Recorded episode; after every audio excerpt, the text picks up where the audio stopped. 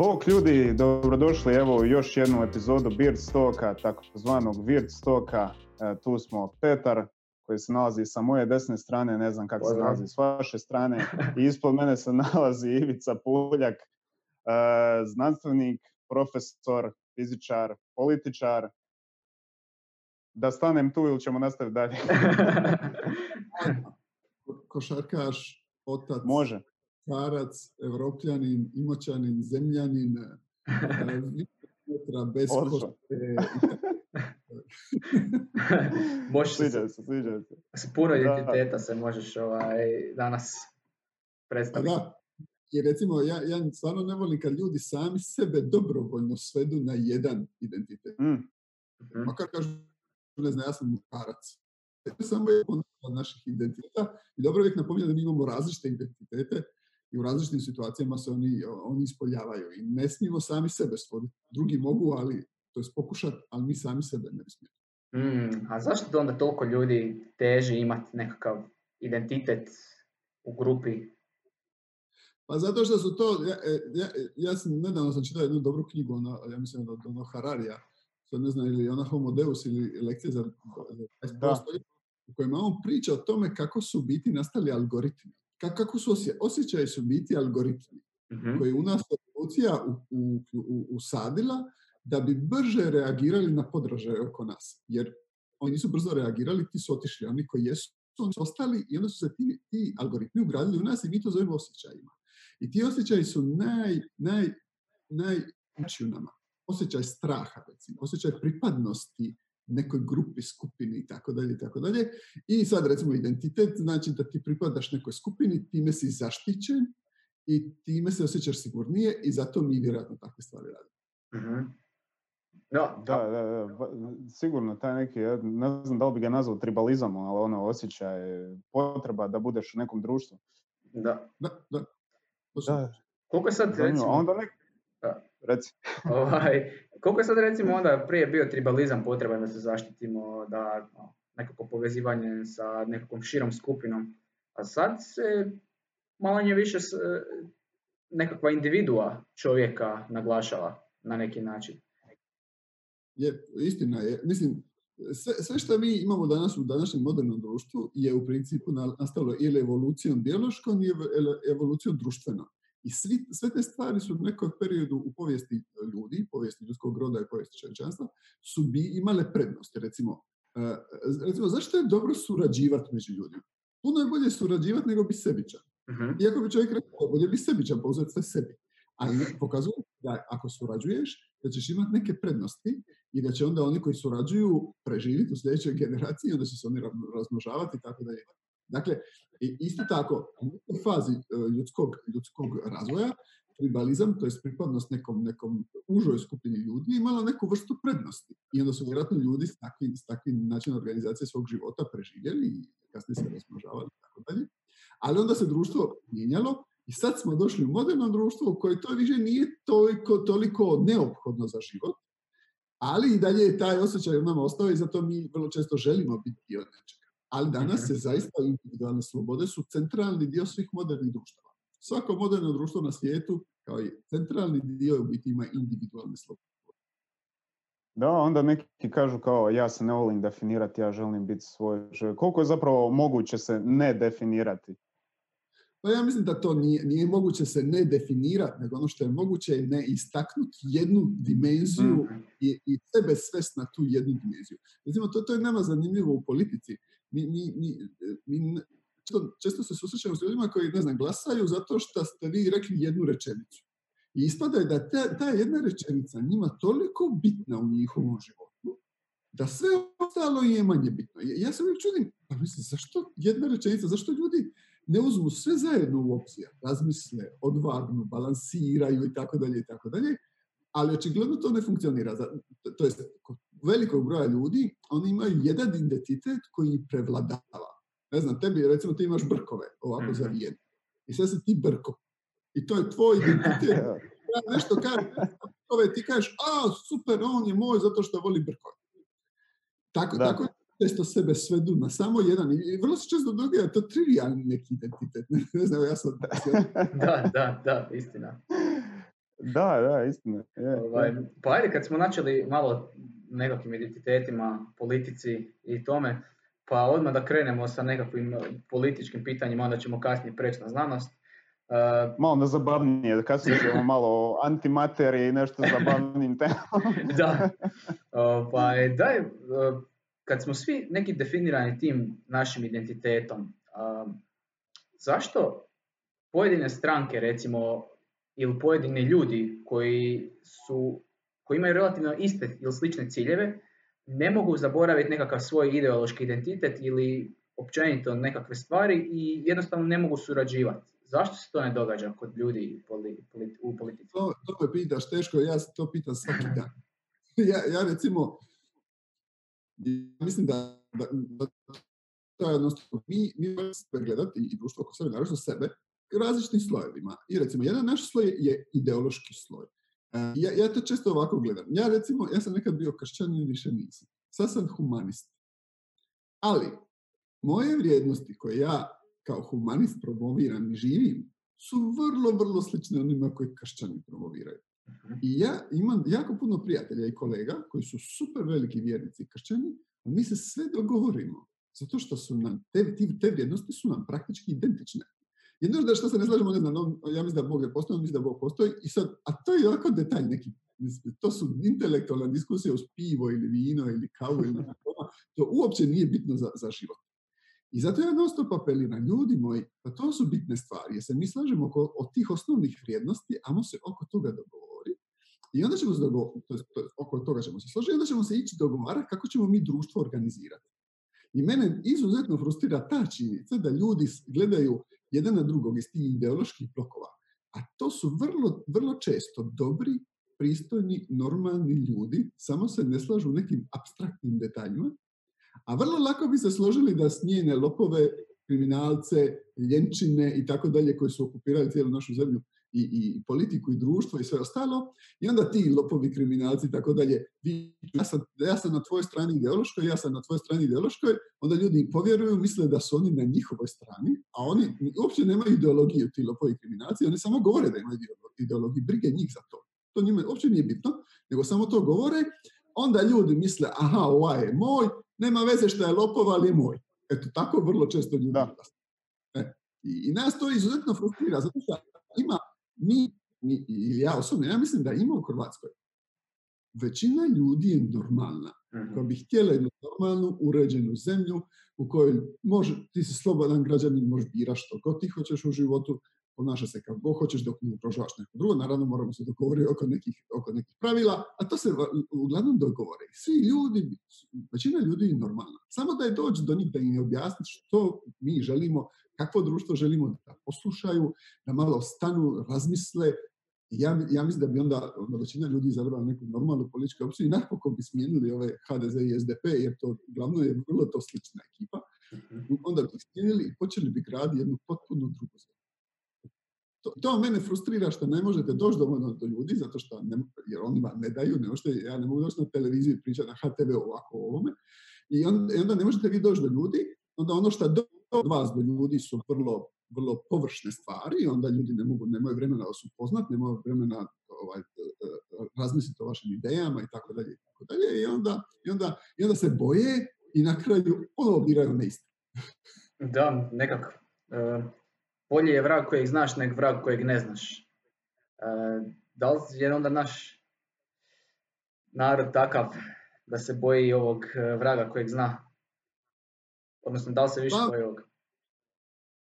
Mislim, na, nažalost, mi smo podijeli, taj dio ljudi koji izlazi na izbor, oko 50% ljudi, 50% uopće ne izlazi na izbor, 50% ovih su dosta podijeljeni u nekako strahove. Ja, ja mislim da je to, i zato vam ovi političari, ovi neodgovorni koji su dosta podijeli, oni vam jako inzistiraju na tim strahovima. Oni vam non stop plaše prošlošću i, i onda ljudi se ustegnu i kažu, a, šta ja neću da mi se vrati ono iz prošlosti i onda kažu, slušaj, ja ću za ovoga, ovi je moj. I onda, i onda, i onda svaki put kad dođu izbore, ja, mislim, ja to sad već znam, već neko vrijeme mi to, svaki put šest mjeseci prije toga ovi počnu obećavati brda i dolina. Mhm. Mi ćemo ovo, mi ćemo ovo, mi ćemo napraviti ovo i tako dalje. tako dalje. A, da ljudi malo razmisle, sjetili bi se da već tako 30 godina govore. Svaki put isto, a ne naprave. I opet ljudi iz nekog razloga vjeruju. I, i da vam pravo kaže, ja, meni je to misterija velika. A kasnije mi, kasnije mi pokušavali objasniti zašto je to tako. Sad neki kažu, ovo je razlog. Kažu, ljudsko biće, ljud, čovjek, ima u sebi neke mehanizme koje je opet evolucija ugradila u nas, po kojima se mi samo sjećamo dobrih trenutaka koji su se dogodili nedavno. Mhm. A ne sjećamo se onoga što je bilo dav- malo davno i što je bilo loše. To potiskuje naše memorije. Jer kažu da žena nikad ne bi rodila drugi put, da se ona sjeća bola kad je rodila prvi put. I, i da radi toga mi i, i, muš, i muškarci i žene imamo u sebi ugrađene te mehanizme u kojima se samo, samo sjećamo nedavno što se dogodilo i to manje više dobro. I na to, vjer, na to političari, mislim, ne oni to slučajno, ali, ali vrlo vjerojatno na to igraju. Jer ljudi zaborave da nam, ne znam, HDZ, ja sad ću uzeti HDZ kao primjer, ja SDP vrlo slično. Ima, ima četiri godine su govorili svašta, da će zaposliti stotine tisuća ljudi, da ćemo biti najbogatija zemlja u Europi, da ćemo ono živjeti u sreći, zdravlju, zadovoljstvu i tako dalje i tako dalje i ništa nisu napravili. I sad će im opet ljudi da glas.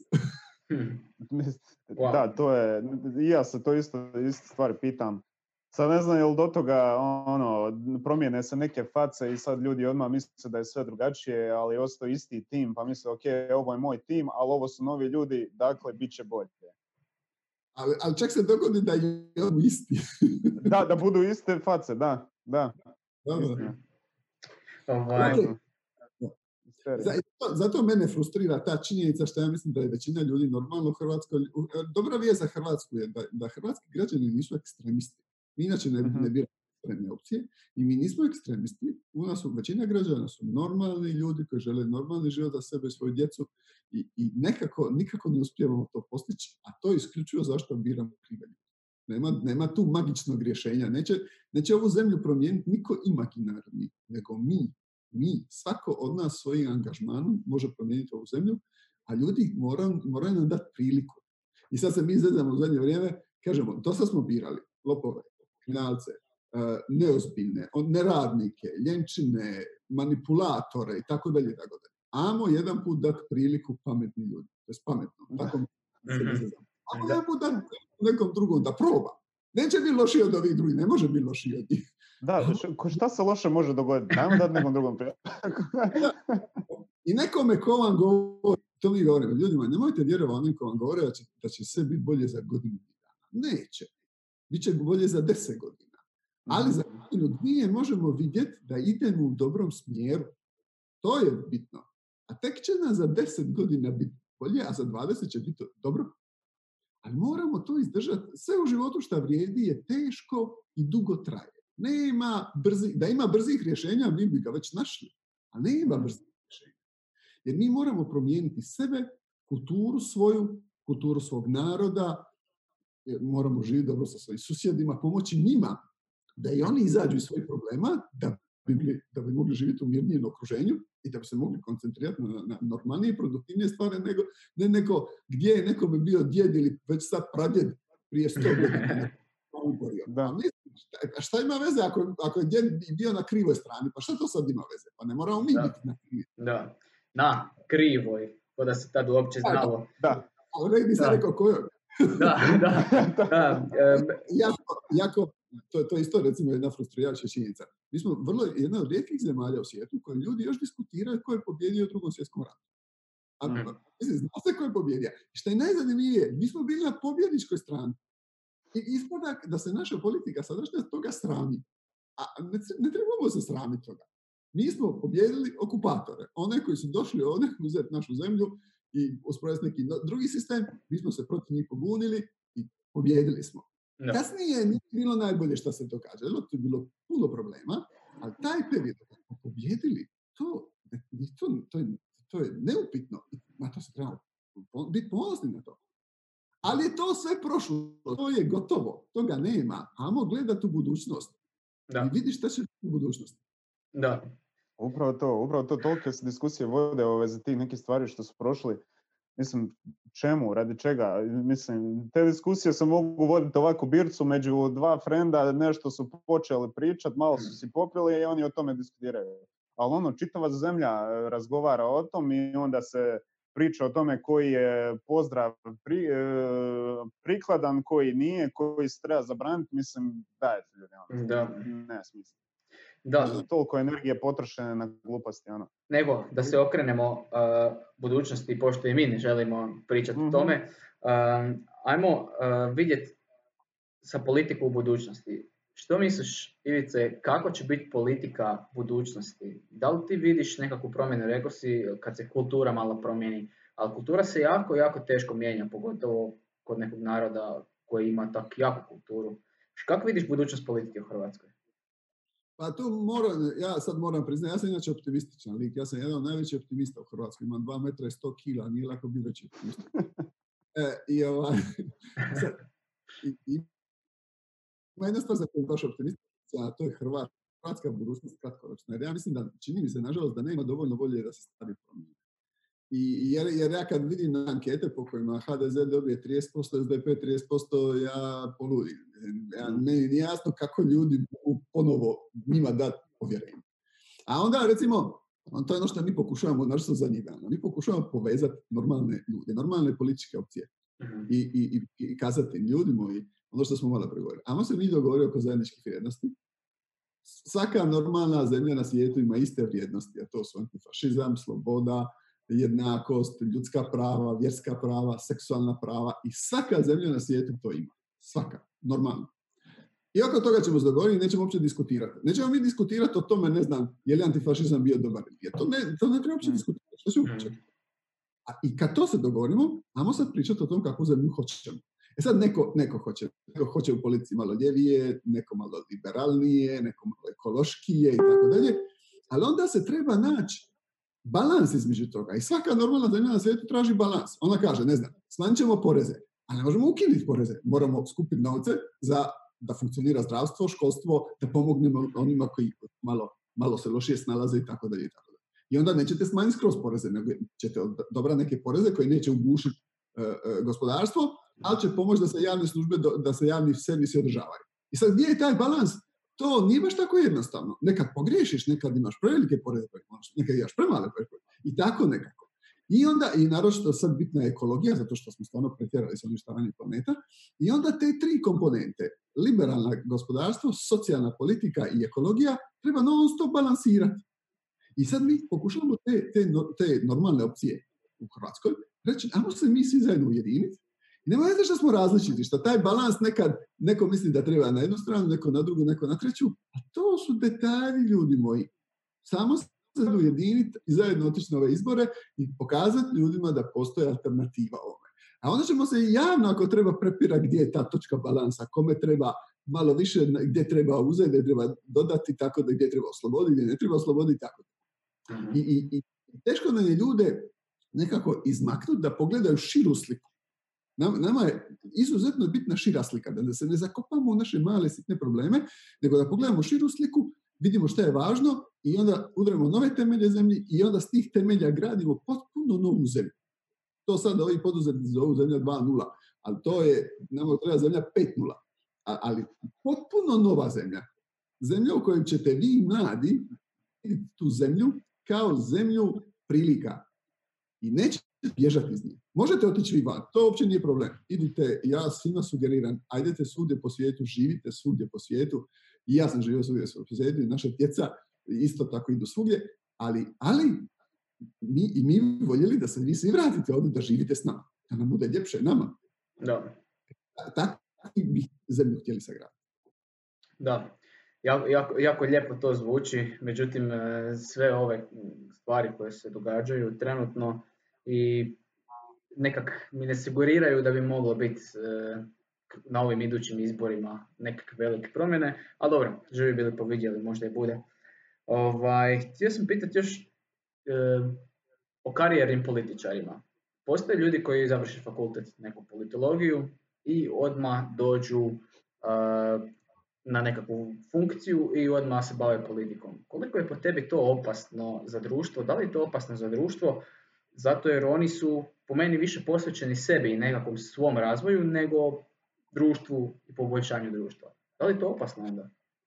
Pa, mislim, je na neki način. Mislim, recimo neke zemlje u svijetu, kao Francuska, na primjer, ja sam živio u Francuskoj, govorim francuski, tako da znam taj sistem jako dobro. Oni imaju fakultete, ne za političare, imaju oni čak i za tako nekako, ali imaju recimo fakultete za, za administraciju. I ti kad završiš taj fakultet, ti učiš kako treba organizirati procese, kako treba raditi u institucijama i tako dalje. I to je onaj jedan sloj javne uprave koji se ne mijenja s politikom. Oni imaju čak i neke visoke škole u kojima većinu svojih i političara obrazuju na neki način. To je isto jedno obrazovanje koje je bitno. Naravno, Naravno, e, ima drugi sistema, isto tako recimo anglosaksonski sistema u kojoj su ljudi, uglavnom su političari koji su se realizirali u karijeri. Vrlo malo ima ljudi koji, koji e, recimo od, ma, od mladih, kad završe fakultet, postanu ministri.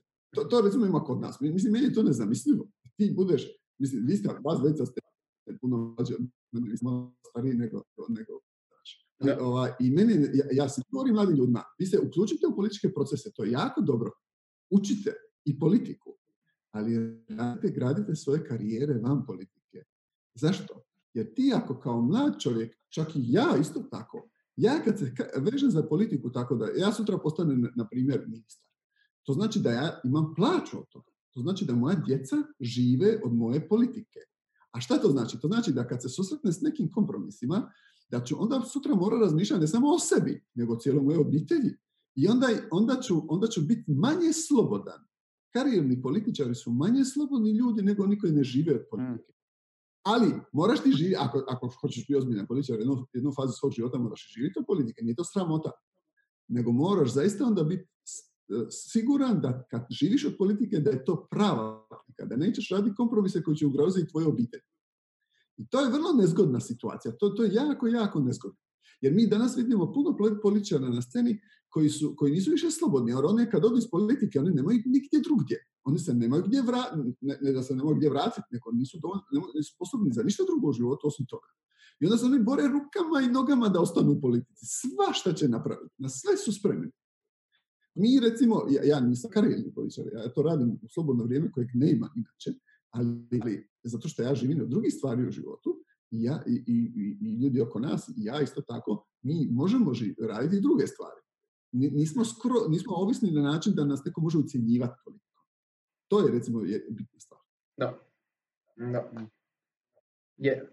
Uh, slažem se s tim. Uh, nekako po meni se čini uvijek da, da, se, da se treba da se treba iskazati u nečem drugom prije nego što se krene u tako nekakve...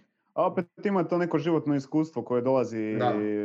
nevezano samo uz politiku, nego jednostavno to životno iskustvo utječe i na donošenje odluka, bilo kakvi. Tako da vjerujem da se i to na neki način očituje u recimo političkoj karijeri u bilo kojem pogledu. Da. Tako da, ministra Jandrokoviću, ministar... Izvolite. Ne znam, izvolite malo, malo još, što bi se reklo kod nas, moraš još pure pojesti. da, da, da.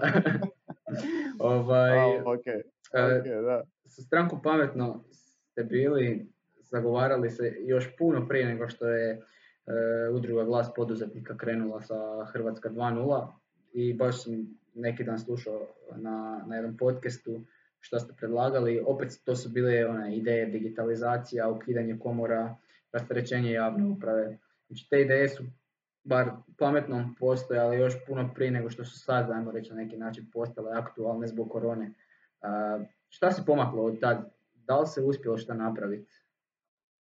Pa mislim, u Hrvatskoj se napravilo jako malo. Baš mi je drago da ste prepoznao to, jer mi to stvarno govorimo od, od samog početka kad smo počeli graditi svoju političku priču.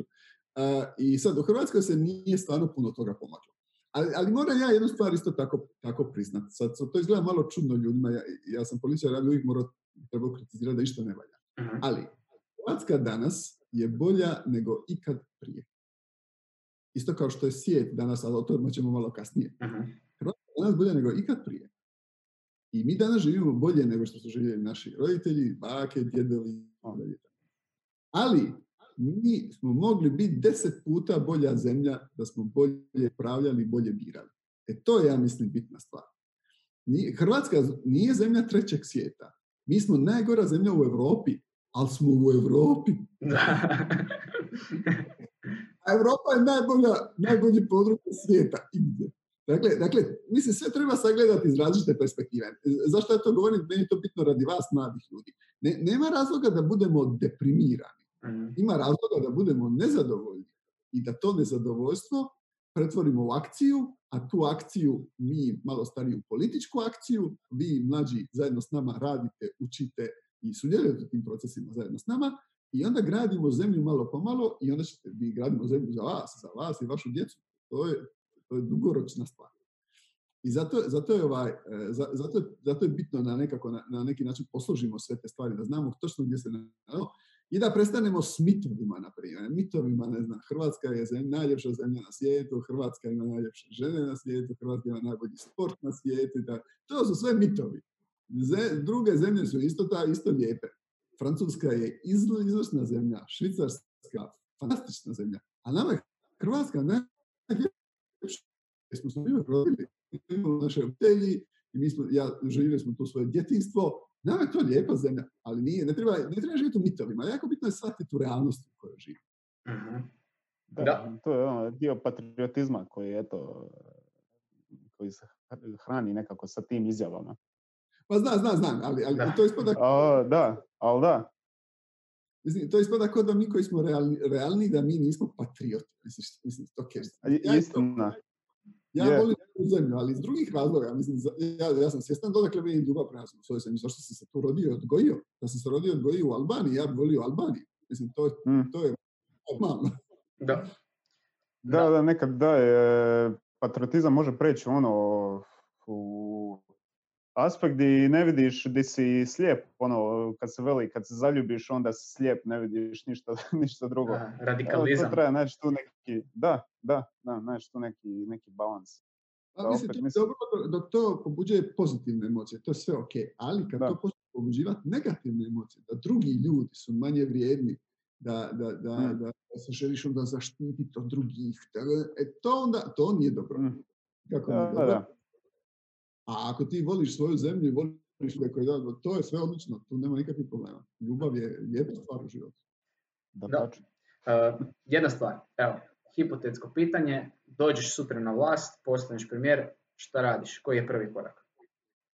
Pa, mislim, ja, ja bi napravio nekoliko, recimo da, da se ja premijer, ja bi napravio nekoliko, nekoliko u, u te ti prvi nekoliko dana moraš napraviti simbolične stvari. Mm-hmm. Ja bi otišao u vrtić i u školu. I svaki put kad dođem u neki grad bi otišao u vrtić i u školu. Zašto? Da pokažem da je to važno. Jer znaš, znaš šta se događa? Gdje god ide premijer, oni to super srede. Jer ja, ja znam naš premijer kako izgleda zemlja, Hrvatska. Ja znam ono vi se ne sjećate Franje Tuđman, on je predsjednik bio. da. Ja Franja Tuđman uopće nije zna kako izgleda Hrvatska. Gdje god je on išao, to je bilo super uređeno. On je mislio da stvarno smo mi švicarski. Jer on nikad nije vidio vjerojatno drugi dio Hrvatske. E, i, I zato je zgodno, kad ti premijer ti na početku nemaš ti puno vremena da, da se prvo snađeš, prođe ti mjesec. Ali imaš vremena napraviti simbolične stvari. Koje su stvari važne u zemlji? E, važno je obrazovanje, važni su učitelji, va, važni su ljudi koji brine o budućnosti naše djece. I ja bih zato svaki put otišao, svaki put održao predavanje u vrtiću u školu i pričao o djece budućnosti i tako dalje i tako dalje. I onda te pratete svi novinari, svi mediji i ti na takav način širiš sliku jednu. A naravno, onda bi prvo odabrao ministre, smanjio bi broj ministarstava, ne znam koliko ih ima, 20 i nešto na desetak, mhm. odabrao ljude koji su, koji su iskusni i u politici i u struci, mora biti jedno i drugo. Ono, ono, ja sam prije mislio, bit, najbitnija je struka. To je najvažnije. Je bitna je i politika i struka. I jedno i drugo. Treba biti i jedno i drugo važno. I, i, onda, I onda bi, naravno, sastavio vladu i onda bi počeli, počeli bi neke od stvari koje su, koje su jednostavnije, to, to su neka rasterećenja, recimo nekih nebuloznih nameta i tako dalje i tako dalje, da pokažeš kojim smjerom ti želiš ići, pokušao bi pomirivati zemlju, da, da pričamo da, da, da nisu, nisu, e, nisu poduzetnici neprijatelji radnicima, nego normalni poduzetnici vole normalne radnike i obratno. Jer ako ti, poduzetnik ti radnike, oni će ti biti bolji radnici, tebi će bolje zaraditi, više zaraditi, pa ćeš i tebi, i tebi će biti bolje. A ti radnik, Ti voliš dobrog poduzetnika, ćeš dobru plaću i ako mu zaradiš njemu, on će ti kasnije nadoknadi zašto je vidio da si mu zaradio, pa će tebi rast plaća i vi morate živjeti u harmoniji, a ne se svađati. E, i, i, I tako dalje i tako dalje. Javni, privatni sektor trebaju jedni drugima. I, i, i, i, za, i zato ta, i onda bi ja recimo, ja da sam ovaj, premijer, ja bi, ja bi pomirivao te sektore i pričao nekako pozitivno da, i isticao dobre primjere i tako dalje i tako dalje. I onda bi uvezao naj, najbolje ljude u Hrvatskoj i, i onda bi uvezao najbolje ljude iz Hrvatske van. Jer je veliki dio intelektualnog potencijala Hrvatske iselio iz Hrvatske, a svi ti ljudi vole i dalje Hrvatsku, zato što su se ovdje rodili i odgojili, njima je ova zemlja isto tako draga. E onda bi, ja bi recimo napravio cijelu jednu, jednu kampanju da tim, tim ljudima zamolim da oni nama pomognu razvijati ovu zemlju. E onda bi poslao najbolje mlade ljude iz Hrvatske da odu na studij na najbolje fakultete na svijetu, platili bi, država bi im platila, i, ali ne bi im rekla morate se vratiti u Hrvatsku, nego bi ih motivirali da se vrate nego bi mi rekli, ako se vratite u Hrvatsku, mi ćemo pokušati osigurati slične uvjete kako imate tamo, da vi budete naši najbolji, najbolji ljudi na svijetu, da se takmičite s najboljim ljudima u svijetu. Uh-huh. I, i, I, tako, recimo, a mislim, to je dugoročni projekt. To, to zato ja mhm. kažem treba deset godina. Ti trebaš naći te ljude, poslati vani, onda se oni vrati, sudjeluju u zemlji, tako dalje. Tako, mislim, to traje. je to dosta, dosta dobar plan. da, dva mandata bit će dobra, ajde. Minimalno. Ali ako je meni govori kad ja neću biti premijer, Bog ja šta god hoću sam pametan. Ja bih rekao prvo da bi da svakome po 10.000 eura kad mhm. dođem E, to, to. To, e, to je trebalo. Kako školstvo je. da. Vama dvojici, vama dvojici, a hoćemo dalje. To, može, može. Eto, ja, imaš moj glas. ovaj, o, znači, uh, to je sad nekakav opširan plan. Vidim da bi dosta povezao onda znanost i nekako školstvo, obrazovanje. Mislim, naravno da je to bitno i da je to potrebno E, da li bi onda na taj način iskoristio svoju poziciju za popularizaciju znanosti i kako bi onda pomogao znanstvenicima koji žele otići van, osim ovog što si sad naveo, da li postoje neko kratkoročno rješenje, jer evo, poznanici, kolege, svi završavaju fakultete, svi razmišljaju da će ići van. Da li postoji neko...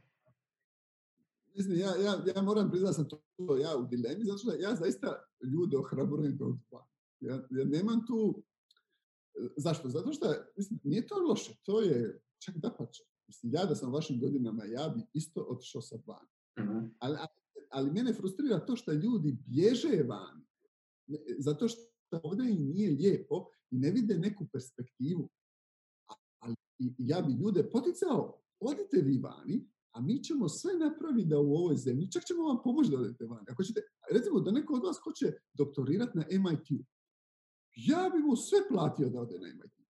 I ne morate se niti vratiti, ako nećete. Ali onda ćemo mi napraviti da vas malo pomalo motiviram da se vratite. To je, ja mislim da je to cijela poanta.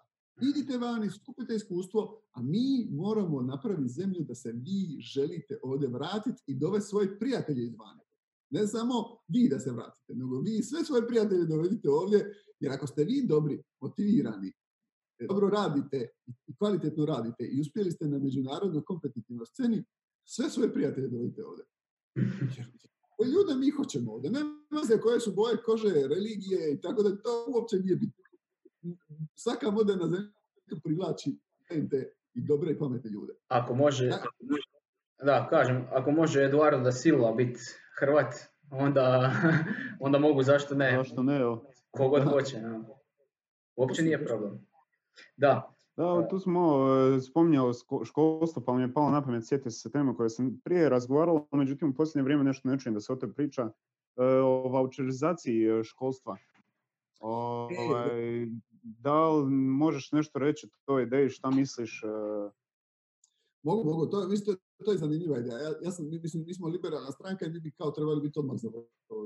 Ali, mislim, ja, ja, ja, sam malo kompleksan tip, ja sam inače znanstvenik mi uvijek raz, raz, razmišljamo o različitim kategorijama, probamo sve strane uh, uh, provjeriti i vidjeti kamo to vodi.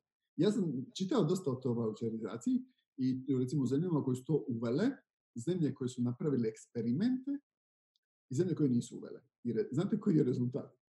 Voucherizacija uopće ne utječe na kvalitetu školstva. Hm. Uopće. Niti je kvari, niti je popravi. Neutralna je. Šta znači, Hm. e, sad, sad neko bi rekao, ok, ajmo onda napraviti.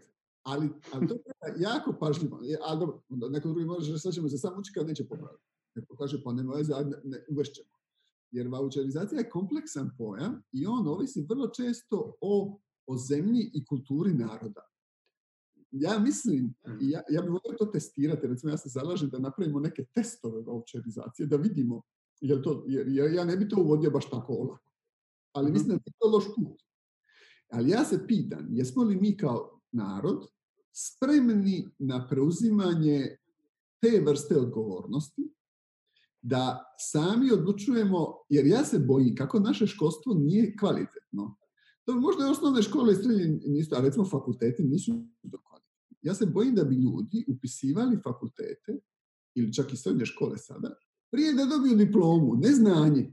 E to bi Mm. bilo opasno. Onda bi oni koji su bili još nagrađeni, jer bi oni skoro pa prodavali diplome i bili bi bogati, a ovi malo koji nisu populisti, koji hoće znanje, rad, disciplinu i tako dalje, tako dalje, oni bi bili, bili u, u, pod- u podređenom položaju. Zašto je to tako? Zato što u našem društvu još nije skroz uspostavljena veza između uspjeha u životu i znanja. Kod nas, ako znaš, uspjećeš u životu. To ja ne znam niti jednog od mojih kolega i prijatelja koji su bili dobri, učenici, studenti i tako dalje koji nisu uspjeli. To ne, ne znam niti jednog. Ali, ali kod nas se može doći do uspjeha za razliku od puno drugih zemalja i ako ne znaš.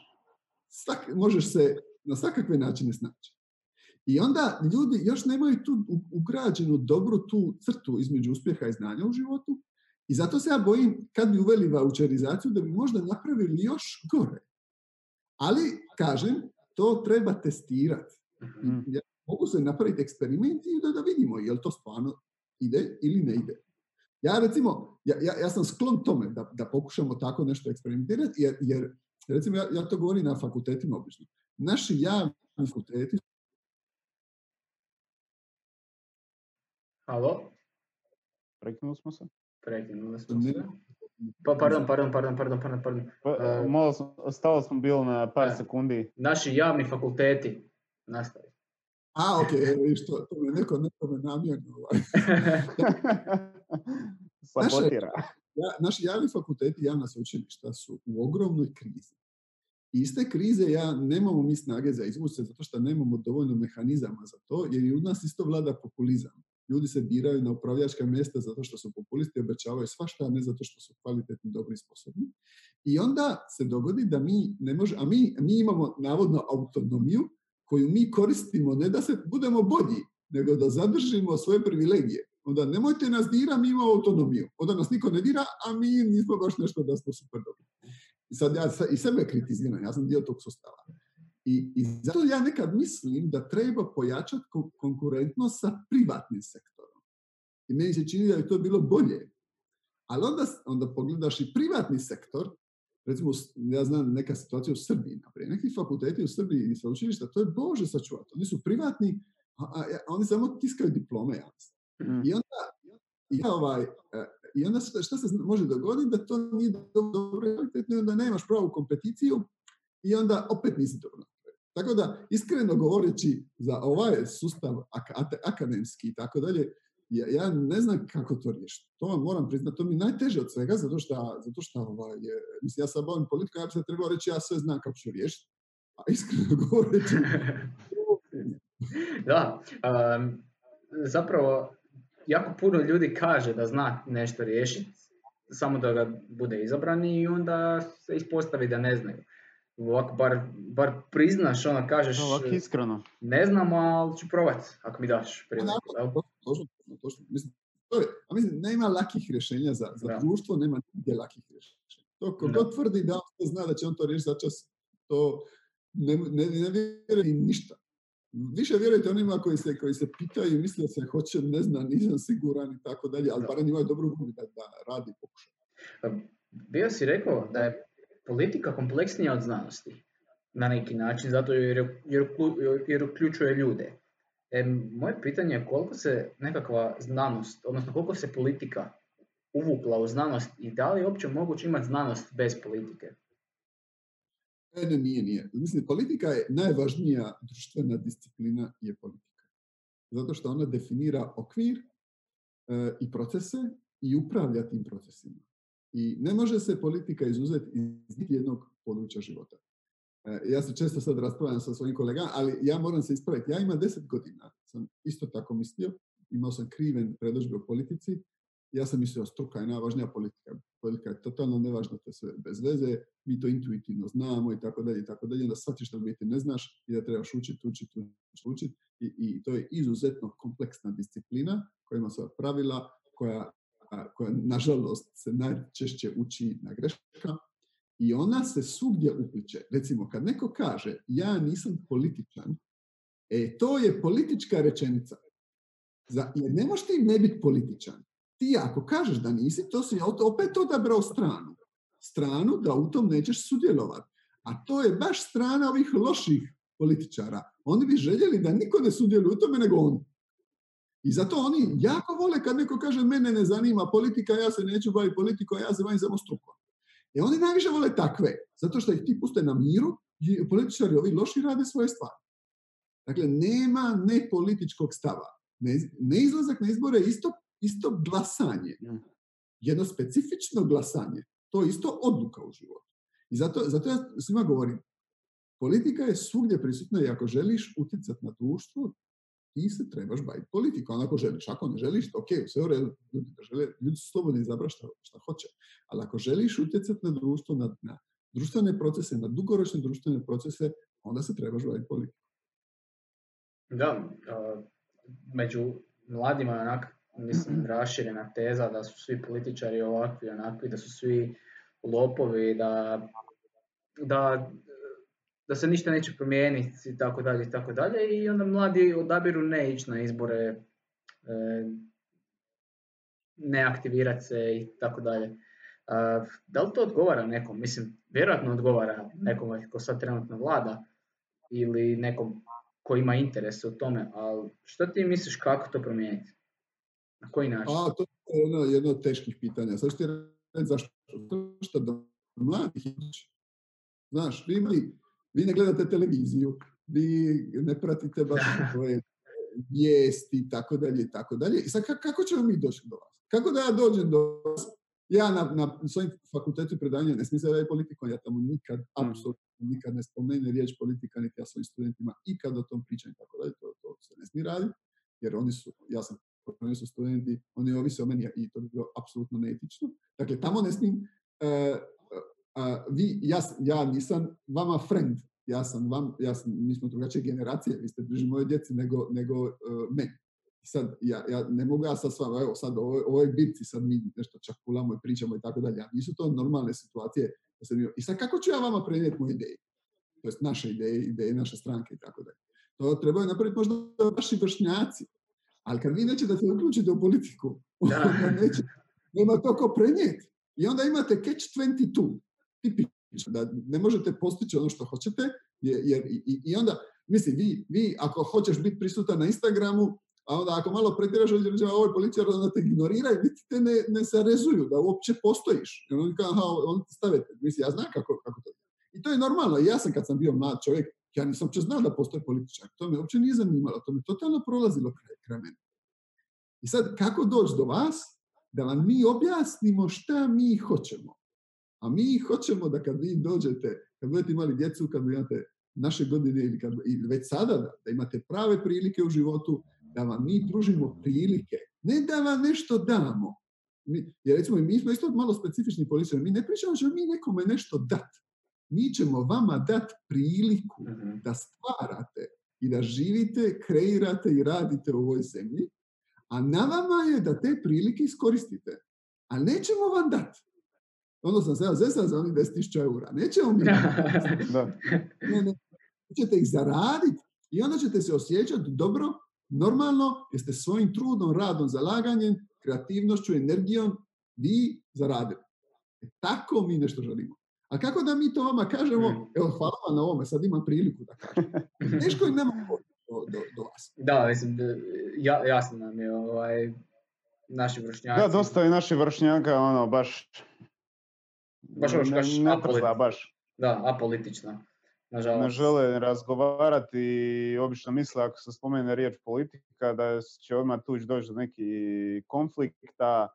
E, u- u- politika je uvijek neka tabu tema, ajmo tako reći, ono, u novom nekom društvu ili obično poklope. Što, što ne žele o tome razgovarati. Tako da i nama je teško doći do naših vršnjaka. Da. A, a, a bio, si, bio si spominjao još, a, mislim, za, za popularizaciju znanosti, bili smo nešto o tome bili pričali. A, na koji način onda još možemo popularizirati znanost među mladima? Imamo razno razne razno razne metode su, evo recimo, pa čak i ove serije, recimo, kao što su Big Bang Theory, na neki način popularizira znanost i cijelu tu kulturu. Um, šta misliš, je li se isplati danas biti znanstvenik i zašto bi neko ko ima 18, 19, 25, 30 godina razmi- trebao razmišljati o tome da, da se bavi znanošću? a zato što je znanost najbolji posao na svijetu. To je apsolutno izvanredno. Mislim, to ja sad mogu reći iz ove perspektive. A, mislim, to je teško, teško, teško raditi znanost. Sve u životu što vrijedi je teško. Nema ni, I svugdje se treba puno raditi. To, to recimo isto mladima govori. To nije baš popularno, ali ljudi moraju shvatiti da moraju puno raditi. Ronaldo i Messi su super dobri nogometaši zato što puno rade. Nije, oni su talentirani, ali bez, bez rada nemaš ništa postići u. A zašto je znanost dobra i lijepa? Prvo, znanost je dobra, lijepa da je razumiješ. Ne moraš ti biti znanstvenik da je radiš. Zato što ti ona, ona ti otkriva realnost, kako izgleda svijet oko nas. I otkrije ti, i onda kroz nju razumiješ puno realističnije i normalnije kako izgleda svijet. Onda shvatiš da prvo da mi smo svi zemljani, mi smo svi rođaci. S biljkama i životinjama mi smo jedna jedina vrsta. Ove naše podjele na, na boju kože, jezik, kulturu, naciju, religiju, da to, je besmisleno. To, to mi smo svi zemljani. I onda ti se otvore vidici i postaneš građanin svijeta. I gdje god odeš svijetu ti je dobro. Ja gdje god odem, meni je dobro. Ja mislim da je to sve dio mog svijeta i, i osjeća se dobro, osjeća se nekako da, da ima širok ja sam komuniciran, isto vrijedni i tako dalje i tako dalje. Jednostavno postaneš bolji čovjek, širih pogleda, op- optimističniji prema budućnosti, znajući realno šta te očekuje u budućnosti. A očekujete da ćemo mi svi jednog dana umrijeti i da nas više nema. E, I nema nakon toga nešto drugo. Ovo je jedan jedini život koji imamo i on će prestati kad umremo. I gotovo je. Ali shvatiš da si ti jedna jedinka koja je jedna od najsretnijih ljudi u povijesti svemira zato što su se rodili.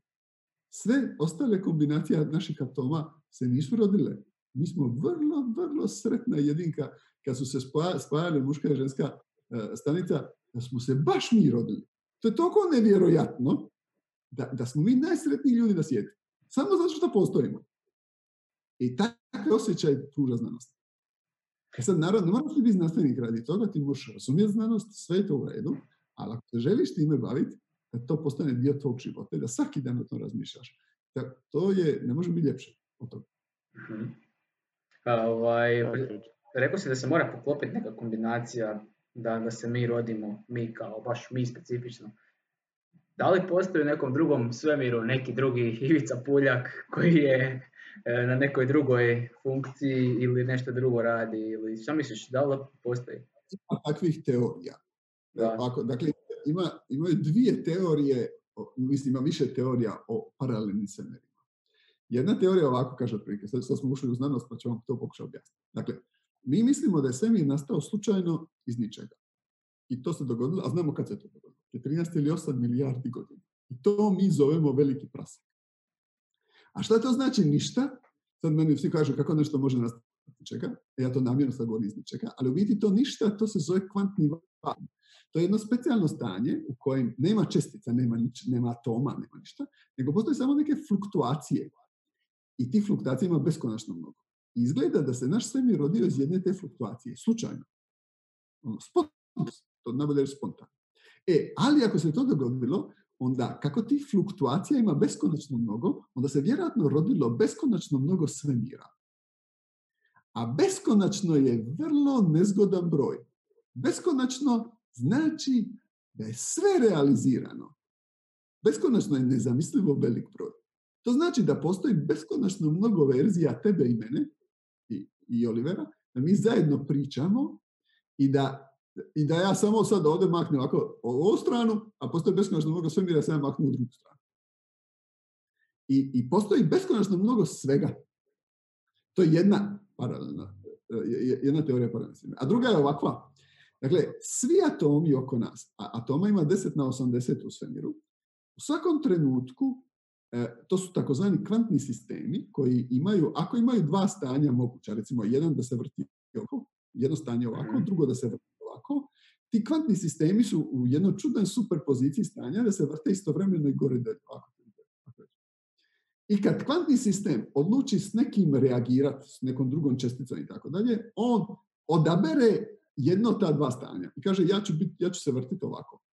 A sad postoji teorija da, da, da nije on odabrao, on je u našem svemiru odabrao ovu vrtnju, a postoji isti takav paralelni svemir koji je odabrao suprotnu vrtnju. A kako se ti kvantni sistemi non stop dijele oko nas, u, u jednoj sekundi se dogodi trili, trilijoni, trilijoni, trilijoni, trilijoni, znači da postoje trilijoni, trilijoni, trilijoni, trilijoni paralelni svemira koji se razlikuju samo u jednoj čestici od ovog našeg. To znači da postoji par, beskonačno mnogo verzija nas u raznim kombinacijama o kojim pričamo i tako dalje. Tako dalje. da, da, da. E, ali moram reći, to su samo teorije. da. ali su jako zanimljive.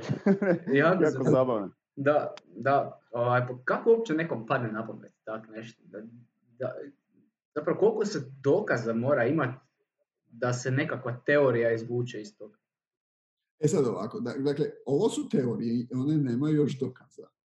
I zato mi ovo niti ne smatramo znanstvenom teorijom. Sad ću vam pokušati objasniti šta je to znanstvena teorija. Gledajte, znanstvena teorija ovako funkcionira. Ja sam teorija i ja moram reći ovako. Ja mislim, ako napravite ovaj eksperiment, da ćete dobiti ovo. I ako ti napraviš eksperiment i dobiješ to, ne znači da je teorija dobra. Ne? Teorija predvidjela da će se dogoditi to. I onda teorija predvidi nešto drugo. Ti mjeriš to drugo. I nikad nećeš dokazati da je teorija dobra. To se ne može dokazati. Ti možeš samo dokazati da teorija dobro predviđa ovo što si izmjerio. Dakle, ne postoji dobra teorija. Ali, sad gledaj ovo. Teorija ako kaže, ja mislim da će se dogoditi ovo, i ti izmjeriš i to se ne dogodi, može odmah prekrižiti, ne valja. Mhm. Dakle, teoriju možeš govoriti, a nikad je ne možeš dokazati. E sad, ove teorije o svemirima, paralelno, one su vam ovakve otprilike. One kažu, ja mislim da se će se dogoditi ovo, ti izmjeriš i ne dogodi se, a ti kažeš, ne, ne, ne, ne, dogodit će se ovo. Ti to ne izmjeriš, ne, ne, ne, dogodit će se ovo. Dakle, ne, ta teorija u sebi nema, nema predviđanje koje je može oboriti. E kad nema takvo predviđanje, to nije teorija. To je samo spekulacija. I ovo što sam vam ja govorio su spekulacije, to nisu teorije. Aha. Teorija je gravitacija je teorija. Jer ti, ti kažeš, slušaj, skoči s balkona, pa ćeš dolje. Pa probaj. Pa ako pa da teorija gravitacije. da, da, ovaj, sad u zadnje vrijeme se pojavila nekakva i pa ne mogu, mogu reći pokret koji osporava, osporava i, i, i heliocentrični sustav i nekakva ravna zemlja i to. Pa kako ljudi koji na neki način vjeruju te stvari, kako su oni uh, došli do tog? Da li, da li su oni, imaju neku svoju teoriju, ne razumijem. Pa, Zašto? Ja mislim da ja sad ne znam, sad, sad, mislim, ja vjerujem da, da, da moje kolege, psiholozi i tako da znaju kako se to dogodi, ja ću sad izmisliti nešto bez veze, ću reći, to možda stvarno ovako totalno amaterski. Mhm. Ti ljudi, to je, oni, oni, ti ljudi imaju, imaju neki specijalni logički sistem, koji nije ovaka, ovaj naš logički sistem. ja sam nekad počeo s njima diskutirati dok nisam shvatio da ne možemo mi pričati, jer mi se ne slažemo niti o osnovnim logičnim postavkama. Kad ja kažem, ne znam, 2 plus 2 je 4, kod njih to nije 4, to je 6. Ne možemo mi razgovarati o brojevima, kad je kod njih 6, to u mene 4. I, ovaj, i, I oni, mislim, kako se to da objasniti, oni, oni, vjerojatno to opet preko nekih strahova i tako dalje i tako dalje, a onda je vezano za osnovnu edukaciju vezano je za razne frustracije vjerojatno u životu i tako dalje tako da ne znam ja mogu misliti da neko nije bio frustriran ne znam što je bio strog na profesor iz matematike i onda ne voli matematiku logiku znanosti i nema sad ima tu raznih raznih e, teorija. Mislim na sreću takvih ljudi ima dosta malo i na sreću oni, oni se ne probiju nikad u, u onako front, niti oni odlučuju o našim životima. Bilo je vrlo, vrlo nezgodno da je neki, recimo, doktor, da ti dođeš doktora, kirurga i da ne znam, on vjeruje u ravnu zemlju i vjeruje da nema pojma, da, da, nema, da nema smisla sterilizirati opremu jer to je onako, ne postoje bakterije.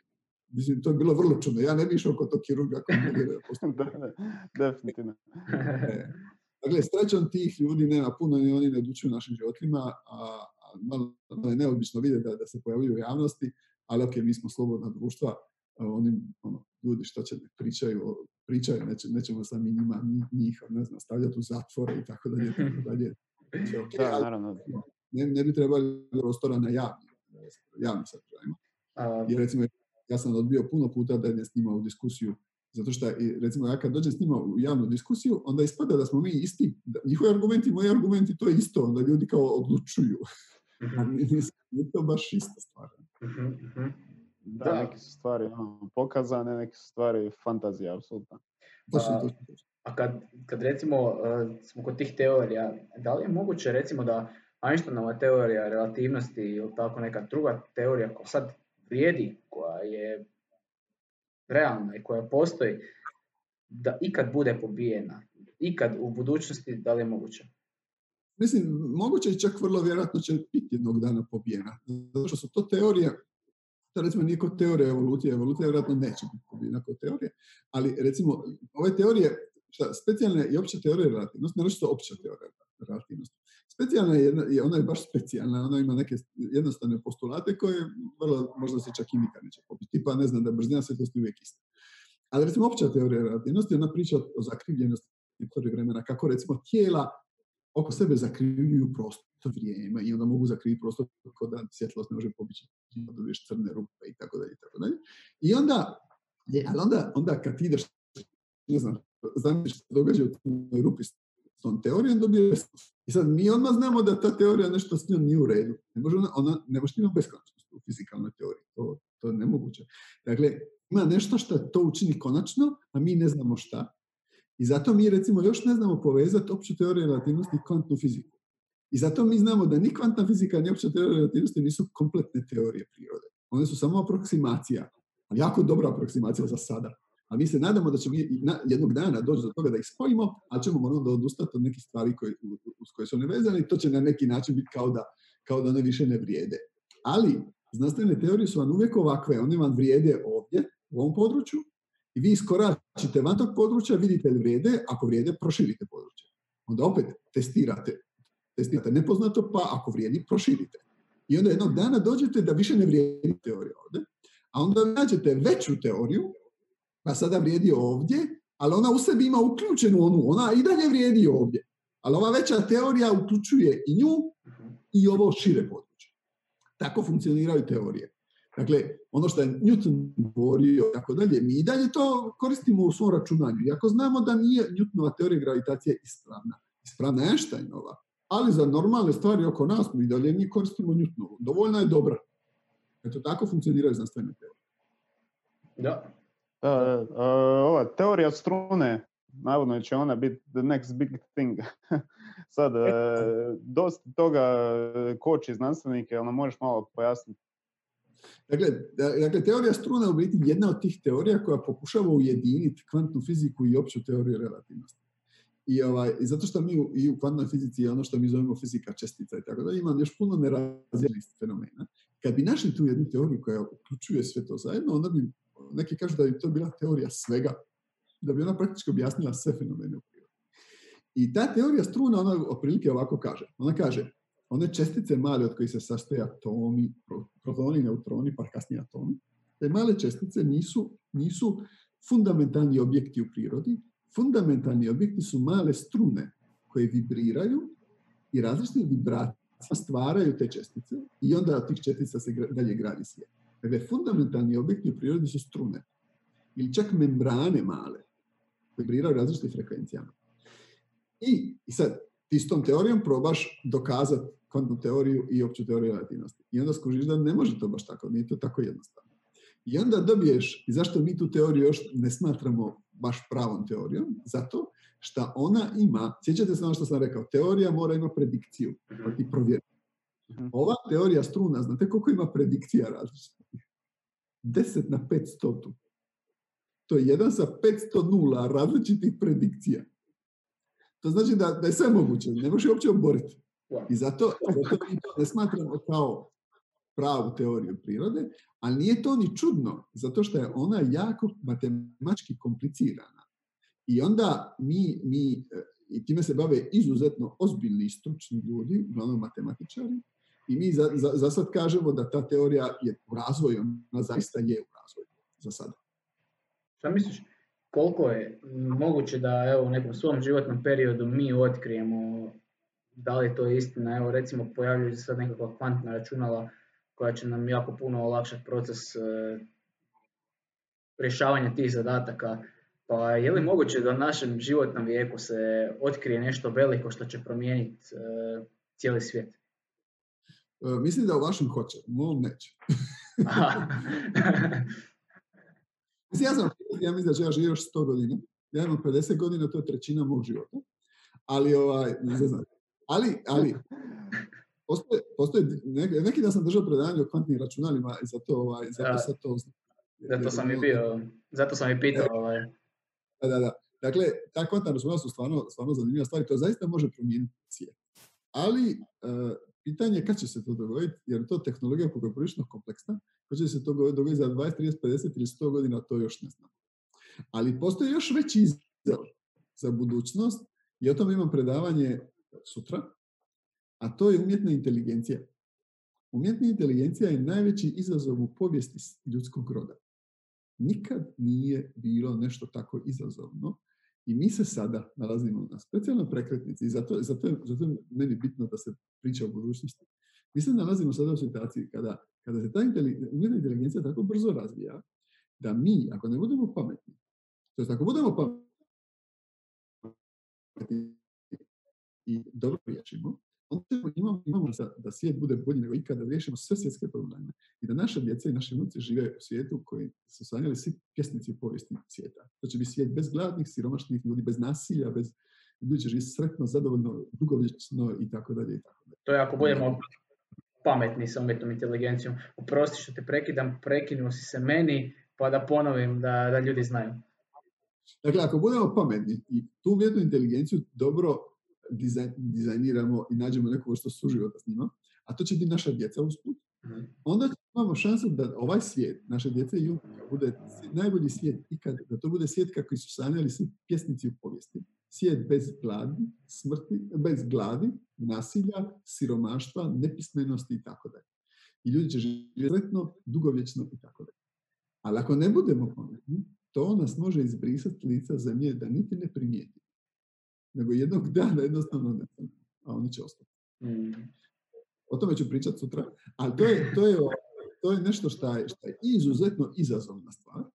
I tu se pojavljuju, recimo kod toj umjetne inteligencije, pojavljuju se jako, jako zanimljiva etička pitanja, vrlo, vrlo trigi. Mm. Ja, ja sad znam ovako, recimo imam u tim mojim predavanjima, ja imam jedan primjer, ovako. Sad zamislite, ja imam ovi Apple Watch. Sad ovaj moj Apple Watch, on, on, on ovaj, mi broji otkucaj srca. I on je naštiman, a kad mi otkucaj srca pređe 120 otkucaj u minuti, ako se ja ne gibam, to ako ne trčim, onda mi on alarmira i kaže nešto nije u redu sa vašim srcem. I sad to se nije na sreću dogodilo, jer da se dogodi, ja bi umro od toga, ja mislim. Jer ja sam ondar koji i ja bi rekao, ajme, ajme, ajme, srce i on bi E srećom to se još nije A mislim, ja sam zvezan, ali šta? E sad šta? Sad zamislite, dakle ovo ima bio senzor u sebi. Nova verzija, ovo je verzija 3, nova verzija, ja mislim 5 i 6, 5, imaju senzore EKG, imaju pa ti mjere EKG. A nove verzije će imati još puno drugih. E sad, kako vrijeme bude odmicalo, mi ćemo imati malo, pomalo senzore različite na, u našem tijelu. I za jedno 20 godina, otprilike, mi ćemo imati senzore takve da će oni konstantno mjeriti naše biometrijske podatke i moće primijetiti kad bolest krene, ne kad se mi razbolimo, nego kad krenu prvi, ne, nećemo uopće imati simptome, nego će oni nama reći, a, vi ćete se prehladiti, zato što ste već skužili, prije što nas se zabolilo. Ali mali problem je to što u našem tijelu uvijek se događa neki, nešto krivo. Ne mora se to razviti u bolesti. Mhm. Ali se događa nešto krivo. I sad možete zamisliti kako će izgledati na život. Mi ćemo dosta biti alarmirani. Ajme, ajme, ajme, ajme, ajme, ajme, ajme. I poludit ćemo od toga. To će, a, a mi ćemo vjerojatno to hendla kao viruse na kompjuterima. Što hendla. Mi sve to ignoriramo. E, ali sad gledajte što, se, što će se dogoditi. Dogodit će se ovako nešto. Kaže, ti imaš senzor i kaže senzor, aha, e, ovako, recimo, ne znam li neko od vas dvojice puši. ne. Povremeno. A, ok. E, slušaj, evo ovako, ti pušiš povremeno. Znaš kako ti danas, kako bi te odvikao od pušenja? Ja bih trebao slušao Oliver. To ti nije dobro za zdravlje. Postoji korelacija između pušenja i raka pluća. I slušaj, budeš li ti pušio, imaš veću šansu da dobiti rak pluća. To ti je statistički tako i slušaj, bilo bi ti bolje da prestaneš. I sad ovako ti razmišljaš, ti kažeš, ma je, je, on je u pravu, a ta statistika korelacija, pa neće baš mene nešto. da, da, da, da. A i nećeš prestati pušiti. E, a gledaj kako će to biti u budućnosti, ovako će to izgledati. Ti, ti ćeš imati na sebi senzore i ti senzori će jednom trenutku reći, slušaj Oliver, u gornjem lijevom plućnom krilu imaš 17 kancerogenih stanica. Bilo bi ti najbolje prestati pušiti. Brate, mili, da, da to veli, alo. Znaš, aj, slušaj, pa, pa nema veze, ajde neš ti. A onda će a, senzor to postati svo, tvojoj osiguravajućoj kući ili tvojoj mami. I onda, sad zamisli kad ti svojim roditeljima moraš objasniti i reći, slušaj, ja imam kancerogene stanice, ali neću prestati pušiti. To nije baš tako jednostavno.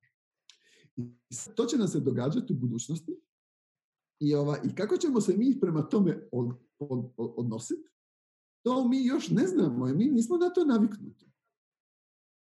I o tome, a o tome ovisi praktički budućnost cijelog svijeta. Da, ono, ono što mene fascinira na neki način je taj uh, odnos prema tehnologiji, recimo evo, ljudi manje više sad gledam po, po fejsu, boje se nekakvog čipiranja. Međutim, svi mi imamo ove mobitele, svi imamo smartfone kraj sebe, a smartphone je na neki način čip za sve nas, jer ga cijelo vrijeme imamo sa sobom, imamo sve podatke na njemu, sve, sve živo što koristimo praktički na smartfonu. Jel bi onda bilo na neki način bolje da se ljudi čipiraju, makar ne mogu izgubiti taj smartphone što ga već imaju, ili ti misliš da je to nekak etički, koje razmišljanje o tome, o čipiranju u budućnosti? Morat ćemo si ugraditi nekakav software kad tad.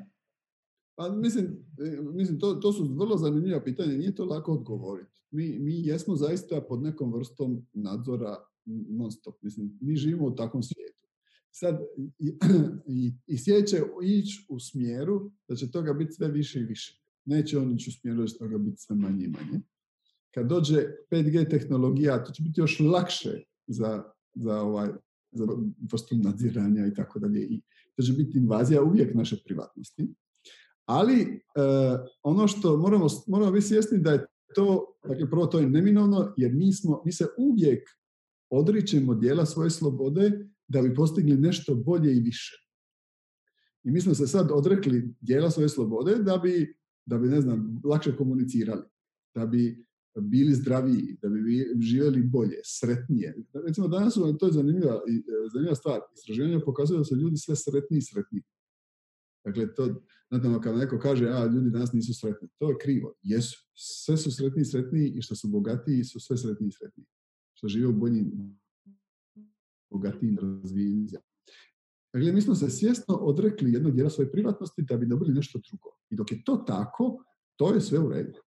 E, I jedini način da se pro, pro, borimo protiv totalne invazije naše privatnosti, da se zaštitimo od toga, je razvoj demokratskih institucija koje će držati takve stvari u, neću reći pod kontrolom, ali držat ćemo u okvirima onima u kojima mi onda možemo odlučiti do koje mjere ćemo dopustiti invaziju naše privatnosti.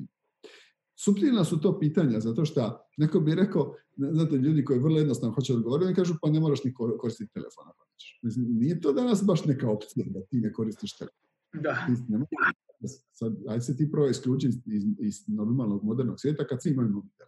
Ne možeš ti to baš tako lako. Ne, ne možeš ti više isključiti iz ovog svijeta.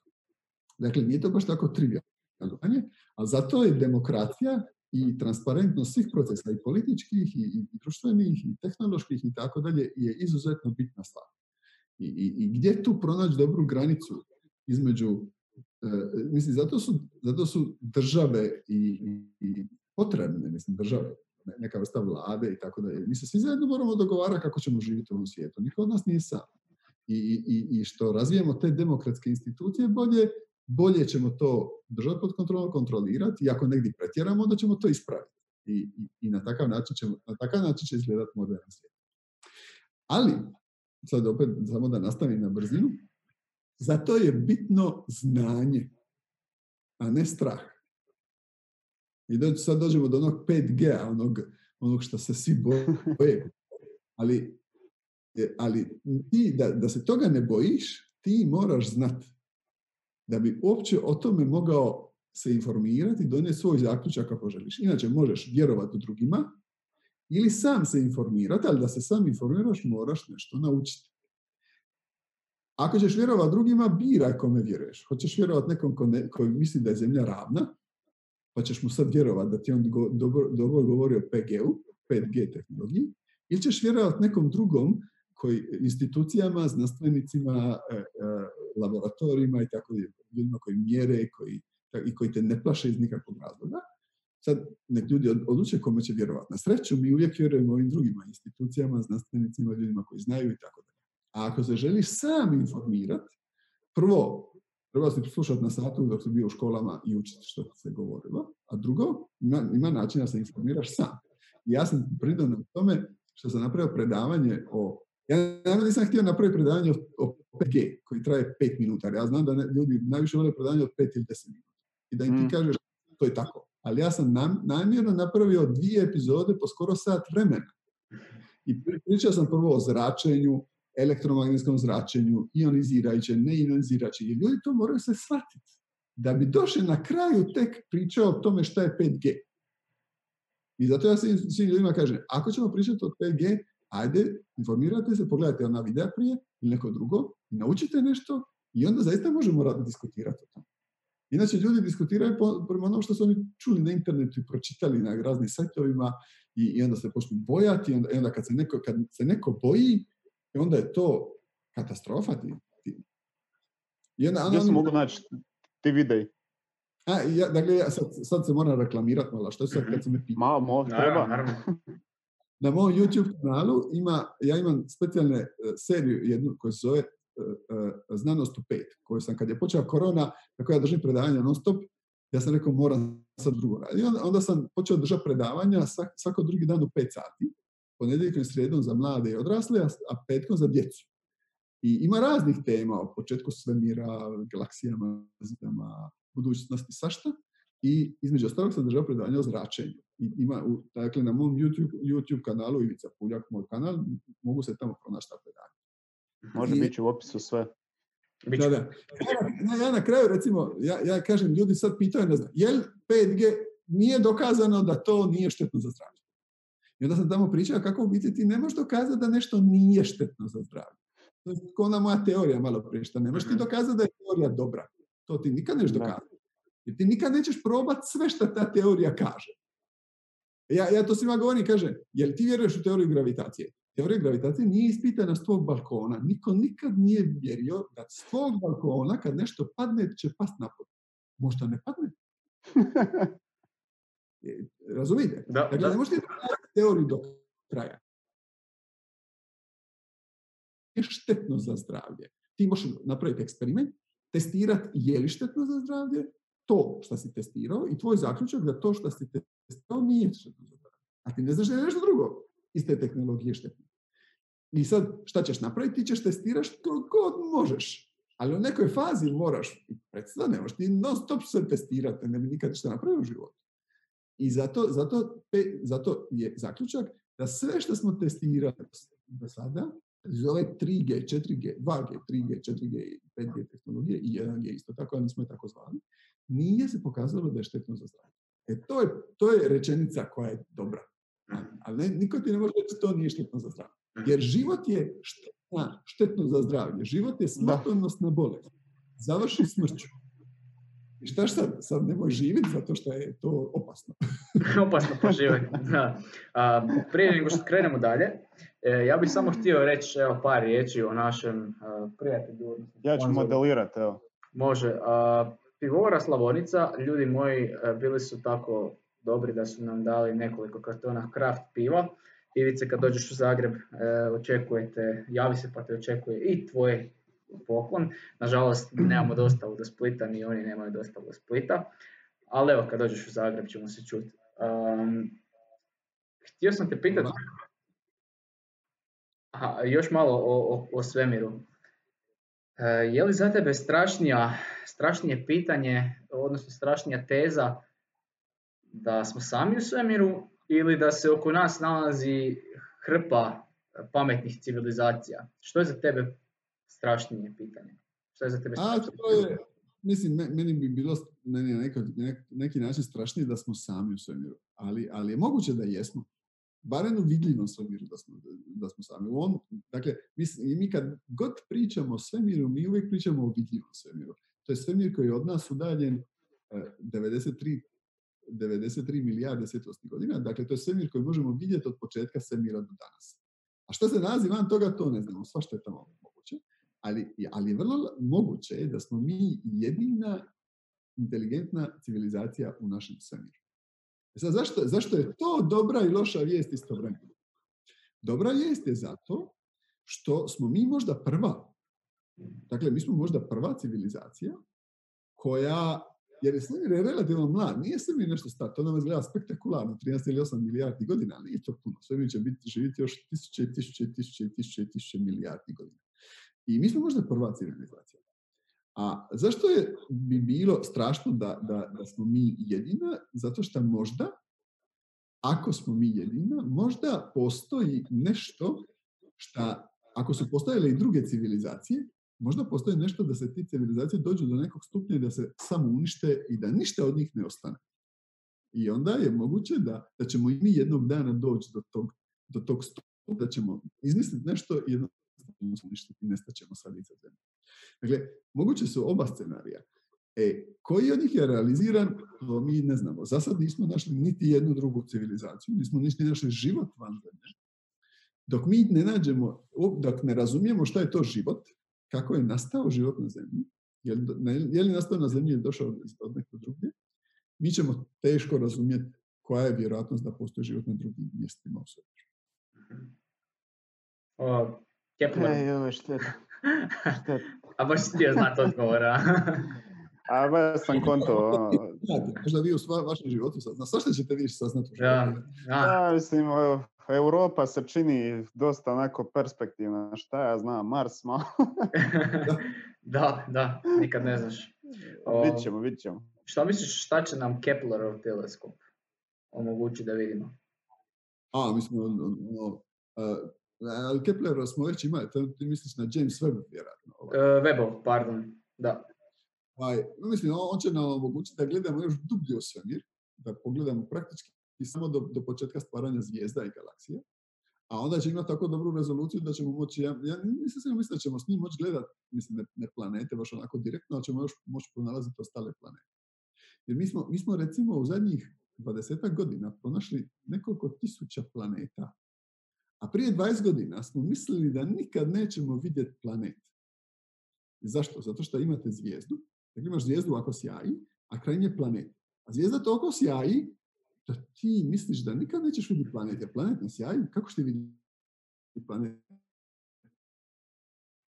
koja sjaji?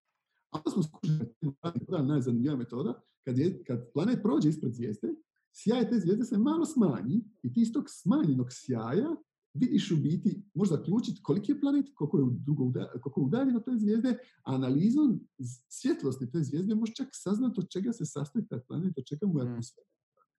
I našli smo planete koji su kraj zvijezda, čak najbliže zvijezde Zemlji, to jest osim Sunca, najbliže zvijezde Sunce, smo našli planete i našli smo planete koji su slične Zemlji u području oko zvijezde koje bi moguće naseljivo. I, I to nas je dosta iznenadilo. I danas je zaključak da sva zvijezda u prosjeku ima po jedan planet oko sebe. Mm. Što znači da u svemiru ima, ćemo reći taj broj, to je 10 na 22 zvijezda i planeta. To je, to je Minim. sa 22. Minimalno toliko planeta. Oko, točno, minimalno. Točno. Da. Ovaj, meni je fascinantno evo, kad se sve te brojke otvoriš i kad vidiš šta se sve šta je sve moguće da se dogodi i šta je sve moguće da postoji, a opet na neki način idemo u detalje i tražimo one sitne atome, čestice, sastavljeni smo od toliko kompleksnih stvari da ni sami ne znamo još ni šta je to, ni ništa. Evo pa vidimo s koronavirusom koliko, se znanstvenici pate da, da skuže uopće kako funkcionira. I možemo mi koliko ljudska rasa shvatiti uopće šta se događa u svemiru ili ili ćemo shvatiti ikad? To je dobra vijest za nas, da, da je svemir shvatljiv. To je recimo jedna od najvećih, najvećih kako bih rekao, spoznaja svih vremena. Da je svemir shvatljiv. Zašto su neka ljudi mislili da ne mogu to razumjeti. Neka su ljudi mislili da ništa ne, mogu razumjeti. Mislim, svašta su izmišljali svakako objašnjenja. A mi smo shvatili i mi živimo u jedno specijalno doba u povijesti čovječanstva moramo biti sretni. Da smo mi shvatili jako puno toga toga mi još ne znamo i puno toga ćemo morati naučiti, ali puno toga mi znamo i ne trebamo se toga sramiti ni bojati.